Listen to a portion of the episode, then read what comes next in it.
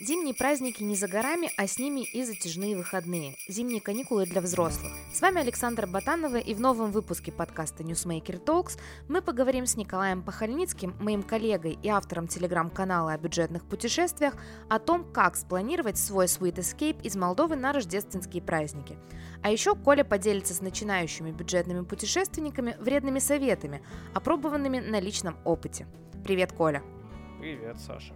Мы с тобой записывали подкаст э, ровно год назад, и тоже про зимний отдых. Э, ты тогда только начинал вести свой канал о бюджетных путешествиях. Расскажи, как он э, изменился и вырос ли он за это время? А, ну, клево. Не, мой телеграм-канал вырос. Сейчас он один из самых крупных в Молдове. По-моему, выше меня только Point и канал Радар МД, где рассказывают про пробки. Вот, у меня 4,5 тысячи подписчиков. Ну, это достаточно активная аудитория примерно вот так он вырос. Я не помню, каким он был тогда, когда мы записывали. Ну, возможно, там пару тысяч тогда было. То есть, ну, где-то раза в два он вырос. Причем все органически. То есть, это основной источник там прихода людей. Это сарафанное радио. Люди рассказывают друг другу об этом канале.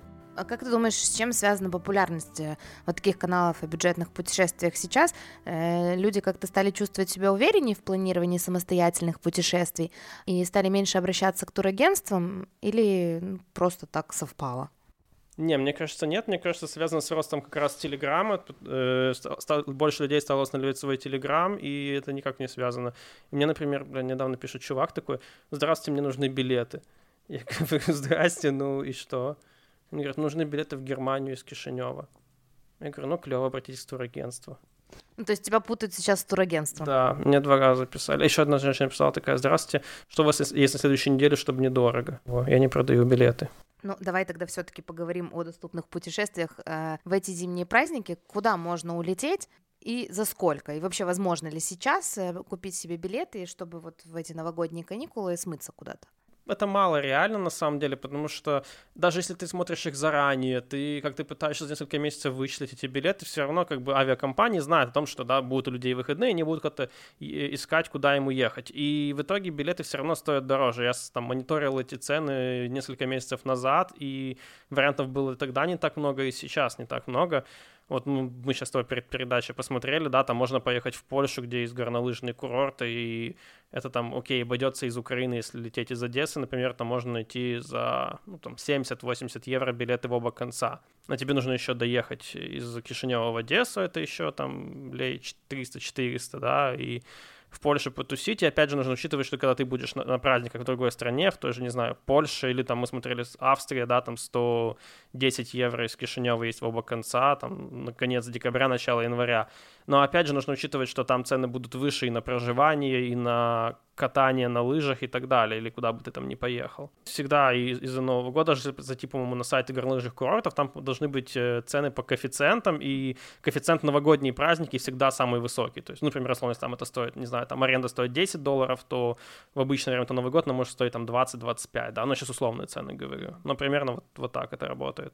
То есть, если хочешь увидеть, э, например, европейскую зимнюю сказку, то лучше продумать все так, чтобы ты добрался туда до Нового года. Да, это самый оптимальный вариант до Нового года. И причем там сложность еще будет в том, чтобы добраться обратно, потому что цены из Европы в Молдову очень дорогие как раз до Нового года, потому что, опять же, ну, видимо, авиакомпании понимают, что молдаване приезжают заработков в конце года, да, и, например, можно найти обратные билеты, кстати, из Европы в Молдову, дешевые, там, после вот 1 января, там, 31 2 уже, когда все прилетели, тогда билеты дешевые. И, опять же, если до Нового года, то тебе нужно продумать этот вариант, как ты будешь добираться обратно. А если мы хотим не в зиму улететь, а в лето, ну, погреться где-нибудь, пока все тут елки наряжают? Но это тоже дорого. То есть, не знаю, из того, что я смотрел, можно обратиться в турагентство, они, наверное, могут подобрать какой-нибудь Египет, но в остальном это дорого, и, возможно, поискать там какие-то предложения от э, авиакомпаний по Европе. То есть, например, это работает как? Ты едешь из какой-нибудь Италии, из э, Бельгии в, в какие-нибудь там дальние, реально теплые края, и тебе это обходится относительно недорого. Но тебе нужно добраться еще до Италии или до Бельгии. Например, я недавно видел там Мальдивы из Милана в два конца, билеты там стоили 311 евро в оба конца. Это очень дешево, потому что из Кишинева билеты на Мальдивы стоят 800. То есть гораздо проще купить там за сотку билеты из Кишинева в Милан и еще за три сотки билеты Милан-Мальдивы. Тебе выйдет в два раза дешевле, чем улететь из Кишинева. То есть у тебя есть возможность э, побывать на Мальдивах, но это на какой период ты смотрел? Э... Честно, не помню. Там, ну, то есть есть, например, сайт, я смотрю, там, flyforfree.com, там часто бывают оферы на дальние теплые расстояния, то есть на всякие экзотические места, и там бывают совершенно разные периоды. Бывает декабрь, может быть, январь, может быть, и март, и так далее. Ну, конечно, клево, да, когда вот, если, если уже ты тратишь на экзотику, там, на какой-нибудь, те же там Мальдивы, Сейшелы, Занзибар и так далее, то уже, наверное, логичнее ехать зимой, когда ты отсюда приезжаешь из зимы такой в 29, это клевое ощущение. Ты ездил на Мальдивы, я знаю, что ты тоже спланировал путешествие, оно было довольно сложным с точки зрения логистики, у тебя было много стыковок и перелетов разных, но в итоге ты добрался туда. Как ты это все планировал? Как вообще разобраться с таким количеством стыковок? Сколько у тебя их было, кстати? Четыре стыковки было и два дня пути. Но я не считаю это двумя днями пути, то есть я не смотрю на это как то, что, типа, ты летишь, и тебе, вот, у тебя там столько стыковок. Например, мы ехали, у нас был маршрут там Кишинев, Германия, потом из Германии мы поехали в Швейцарию на поезде, из Швейцарии мы поехали в Македонию, в Северную Македонию сейчас правильно говорить, но они называют Репабликов Македония.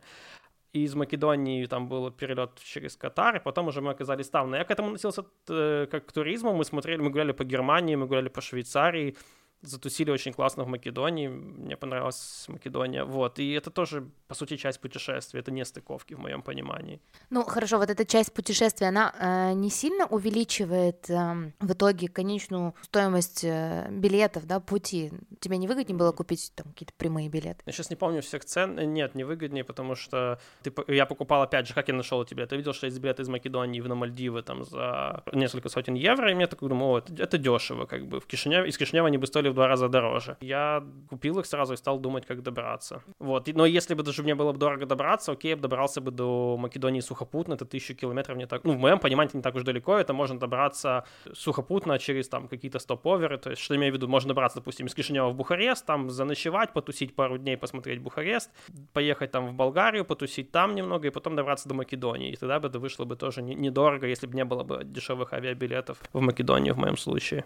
То есть планировать сложные маршруты, это в любом случае целесообразно с точки зрения экономии финансов? Ну да, конечно, нужно смотреть, что да как, и да, нужно, нужно планировать, нужно, ну, нужно понимать, как ты проедешь, и что будет, нужно смотреть несколько там ветвлений вариантов, да, что будет, если это не произойдет, что будет, если это произойдет, и что тогда все разруливается. А на самих Мальдивах дорого, вот туда всегда дорого лететь, но можно ли там бюджетно отдохнуть, или это обязательно будет отель One and Only за кучу денег? Нет, ну там же есть местные... Смотри, Мальдивы делятся на, на два типа, на три типа островов, но он, э, живут на двух. Есть острова-резорты, которые просто отели. Это большой остров, где один отель, там куча обслуживающего персонала, там стоит очень дорого, там от 300 баксов ночь, где-то так, 300 долларов ночь минимум. А есть э, острова, где живут местные жители, и там с несколько лет назад там власти Мальдив разрешили им открывать свои отели. И они строят небольшие гестхаусы, ну, которые там, пускай это будут трехзвездочные отели там по нашим привычным меркам, и номер стоит, ну, где-то там 50, 60, 70 долларов в зависимости тоже, там зависит все тоже от острова, от того, в какой сезон ты приезжаешь и так далее, ну, вот номер стоит столько, э, на двоих там стоит 50-60 долларов с завтраком. Давай перейдем к вредным советам, которые ты подготовил. Да. Расскажи вообще, что это за вредные советы и как ты ко всему этому пришел?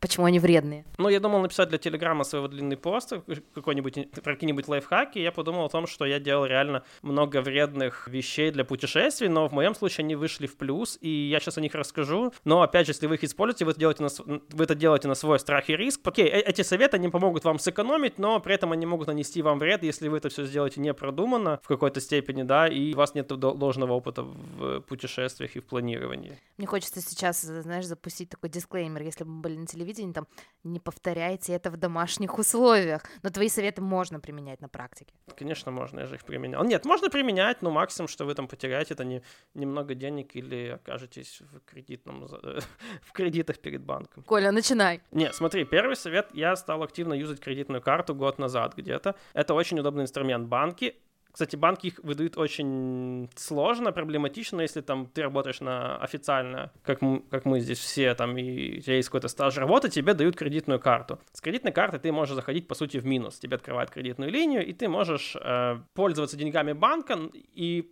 Почему это прикольно? Потому что у всех банков есть льготный период. Это примерно 2-3 месяца в зависимости от банка тоже. Ну, в моем случае это 2 месяца. Я могу купить билеты и в течение, или там могу, могу что-то купить, и в течение двух месяцев я их могу отдать деньги без процентов. Только важно, чтобы транзакция была онлайн или через э, посттерминал. Наличку снимать нельзя. Да, это очень удобная штука при покупке билетов. Как это работает? Например, ты видишь, что есть дешевые билеты, а денег у тебя сейчас нет. Ну, например, там вот конец месяца, и там Air Moldova условно объявляет акцию, кстати, это реальная история. И ты смотришь, смотришь и думаешь такой, блин, клево, билеты там по скидке, но зарплата будет там через две недели. И есть кредитка, ты берешь кредитку, оплачиваешь кредиткой, получаешь зарплату, и в течение там даже можно, если ты, если там правильно продумать, то у тебя 60 дней, ты можешь там даже с двух, с двух зарплат разбить эту сумму и вернуть эти деньги. И прям кредитка это очень удобная штука. Но у вас, опять же, должна быть, э, так сказать, финансовая дисциплина, вы, не должны, вы должны понимать, что если вы не вернули деньги вовремя, у вас будут сразу же проценты. То уже это никакая не экономия получится. Да, уже это не экономия. Но в случае, когда фишка в дешевых авиабилетах в том, чтобы в некоторых акциях билеты появляются, их сразу нужно брать, чтобы успеть взять по этой цене. И в этом случае это очень удобно, потому что, и опять же, если вам открывают кредитную линию, то, скорее всего, вам хватит денег, чтобы, чтобы погасить, да, чтобы, чтобы купить билеты там в любое направление, потому что я не знаю, как у кого, но исходя из того, что мне высчитывали, это выходит э, линия на 10 зарплат. То есть даже если это минимальная зарплата, то можно купить. Э, ну, просто ты понятно, что если ты купишь э, билетов на 10 зарплат, то за два месяца ты, конечно, не погасишь. Ну да.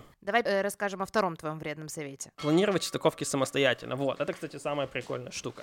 Потому что, э, если ты покупаешь дорогие билеты какие-нибудь там Turkish Airlines или что там еще у нас летает, Lufthansa, где билет стоит там 200 евро one way, 200 э, евро в одну сторону, то ты можешь из этого не париться, у тебя всегда включена стыковка, ты можешь сходить спокойно по транзитной зоне в аэропорту, и все будет окей. Но если ты бюджетный путешественник, и ты покупаешь билеты Visa Air или Ryanair, то важно знать, что там стыковка не включена, тебе нужно позаботиться об этом самостоятельно. Ну, например, вот мы летели опять же в Македонию, а как у нас было? Э, был рейс Кишинев-Меминген. Меминген — это Германия, 120 километров от Мюнхена. И Меминген, а из Мемингена летает много рейсов на балканские страны, в том числе в, э, в Скопье. И Меминген — Скопье. Э, какая была у нас история? Почему этот вредный совет? А, потому что стыковка была изначально там 7 часов. И я думаю, окей, клево, мы летим, можем погулять по Германии денек, и вечером будем в Македонии. Так как стыковка не гарантирована, в один прекрасный день мне приходит сообщение от от э, Визера, что мой, э, мой рейс переносится на 9 утра,